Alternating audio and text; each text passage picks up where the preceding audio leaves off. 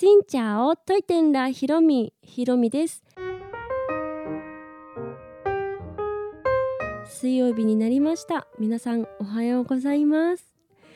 今ですねちょうどツイッターを見てトレンド見てみたら飛行機のあの言葉が出ていたので開いてみたんですけどそうしたら JAL の JA702J という飛行機がアメリカに飛んでいきましたというのが話題になっていましたでなんで話題なんかなと思ったらどうやら20年ぐらい日本で活躍した日本の国内線で飛んだ飛行機がもうなんか終わるのかな？飛行機の墓場っていうところに行くみたいなことを書いているので多分もう現役を引退してお疲れ様という感じでアメリカの方に行くっていうニュースですね。この機体には何度も乗りましたという方とかあと去年と今年に乗りましたっていう風に言っている方がいらっしゃってこれが JAL の代表的な飛行機の方なのかこの機体がすごい活躍していたのかちょっとね私は分からないんですけど自分が乗った飛行機の型番っていうの名前を覚えてるってすごいなと思ってあとはボーイング777の 200ER っていうあの何形のものなんですけどそういう機体の形の名称で ER っていうのを初めて見てもうそういうのがね一つ一つ私的には新鮮なんですけど私は結構エアバス321とか320ボーイング787730だったっけ？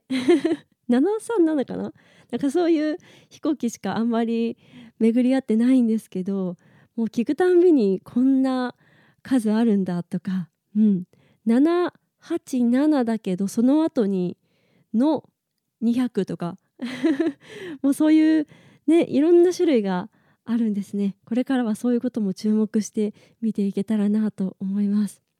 はい。というわけで今日はですねこの JAL についてのお話先日ゴールデンウィークで岡山に帰省をしておりましてそこから帰ってきましたというお話をしようと思います。最近国内線で移動する時私はもうベトナムとか行く前まではもう必ずと言っていいほど新幹線とか電車とかを使っていました。飛行機っていう選択肢が全然なかったんですけどベトナム行くようになって飛行機にも慣れてきて飛行機っていいなと思ってうん。もうビューンと行けるし飛行機内での楽しみ方っていうのをいろんな飛行機に乗ってこう体験して楽しいなと思ったので最近は飛行機を結構使うようになりました。先月福岡行った時はアナを使ったんですけど今回の帰省は JAL を使っています。ねアナ派と JAL 派ってめっちゃ分かれると思うんですけど私はどっちも好きで どっちもどっちも乗りたいなと思ってねマイルとか貯める関係だとでどっちかに絞った方がいいんでしょうけど大して私そんなねマイラーではないのでどっちもアナも JAL も楽しみたいということで今回は JAL にしました。で JAL 自体はだいぶだいぶ 記憶があ去年の3月のベトナムコロナ禍を明けたすぐのベトナムが JAL の深夜便。で JAL 乗りましたね。なんですけど国内線がもうほとんどない。仕事で7年ぐらい前に徳島に行ったかなっていうぐらい、うん、それぐらいしか乗ってないかもしれないというぐらいすごく国内線はお久しぶりであったんですけど今回 JAL に乗っていや日系の航空会社さんはすごいですね。で特に私は娘を連れての移動なのでそういう娘に対してのフォローとかも本当に素晴らしいしなんだろうこっちがこうなってほしいなって思うことがなんかすっと目の前に起きているっていうか一つ一つの声かけをしてくださったのもそうですけどベビーカーを貸し出ししてその時の手際の良さだったりまあ、あと子供がいたらすごいすぐに気づいてくださってこっちどうぞって言ってくださったりあとこれはアナにあってすっごい感動したんですけど今回の JAL で羽田空港に戻ってきて、まあ、羽田が多分遠い広いからなのかまあでもそういうの関係なくなのかもしれないですけど羽田に着いた時にベビーカー降りたところに用意しときましょうかって言ってくださってはい何々様ってちゃんと名前も書いて用意してくださっていました。そういう一つ一つの感動でまた乗りたいなって思いますよね。アナも JAL も本当にすごい。多分2つともね5スターのエアラインだと思いますけど7スターぐらい行っていいんじゃないかというぐらい。はい。なんか世界には全然余談になるんですけど世界には7つ星ホテルが2つあるのかな？モルディブのなんかホテルに7つ星とかあってあ本当に5つを超えちゃう、そんなそれぐらいアナと JAL は本当に評価してほしい。何のストレスもなくはい羽田に着くことができました。あと羽田で荷物待ってたんですけど荷物出てきた時に思ったのがすごい綺麗になんだろう荷物のこう持ちやすい角度にちゃんと置いてくれてたりとか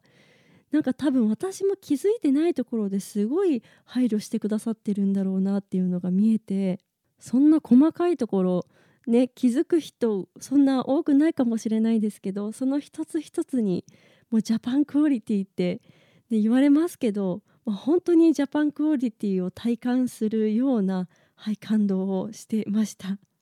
私ベトナムに行くまでよくジャパンクオリティって聞くけど何がそんなにクオリティ高いのかって自分でよく分かってなかったんですね。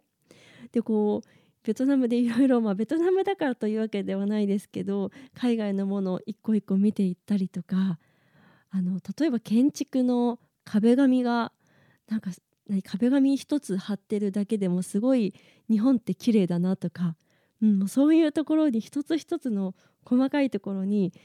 あの日本ってすごいんだなっていう気づきがあってジャパンクオリティってあもうそりゃそうなるわっていう感じるようになったんですけどまさにこの JAL の登場も同じ風に思いました。今のところもう今月は飛行機乗らないかなと思うんですけど来月乗る予定でそれはまた違う航空会社になっています。いろんな航空会社乗ってそのね会社ごとの色を見るのも楽しいし、うん、まあマイルはね全然たまらないですけどもう日本って意外と調べてみると航空会社たくさんあるのでで死ぬまでには全部制覇したいなとはい思いますちなみに今話題の JAL の6600円セールが6月分が今週末と来週に分けてはい販売もされるのでもし来月飛行機乗りたいと思っている方は JAL セールを狙ってみてください。ね、どこの区間でも、まあ、ほとんどの便で6600円で行けるってとってもお得ですよね。今週末と来週に2日間ずつあったと思うんですけどあの始まってすぐじゃなくってもしばらくしてからも席は結構空いてた気がするので、まあね、便によって全然大阪羽田とかだと人気かもしれんけどはいなので、まあ、余裕を持ってはいぜひチェックしてみてください。というわけで今日はゴールデンウィークの帰省から戻りました。そんな JAL の飛行機のお話をしました。この配信は毎週月水金各種ポッドキャストとスタンド FM で配信をしています。日々の出来事やベトナム旅行についてまた皆さんからいただいたお便りについてもお答えをしています。お便りフォームからスタンド FM の方はレターから質問やメッセージこんなことをお話ししてほしいなど送っていただけたら嬉しいです。それではまた次の配信でお会いしましょう。変がプライ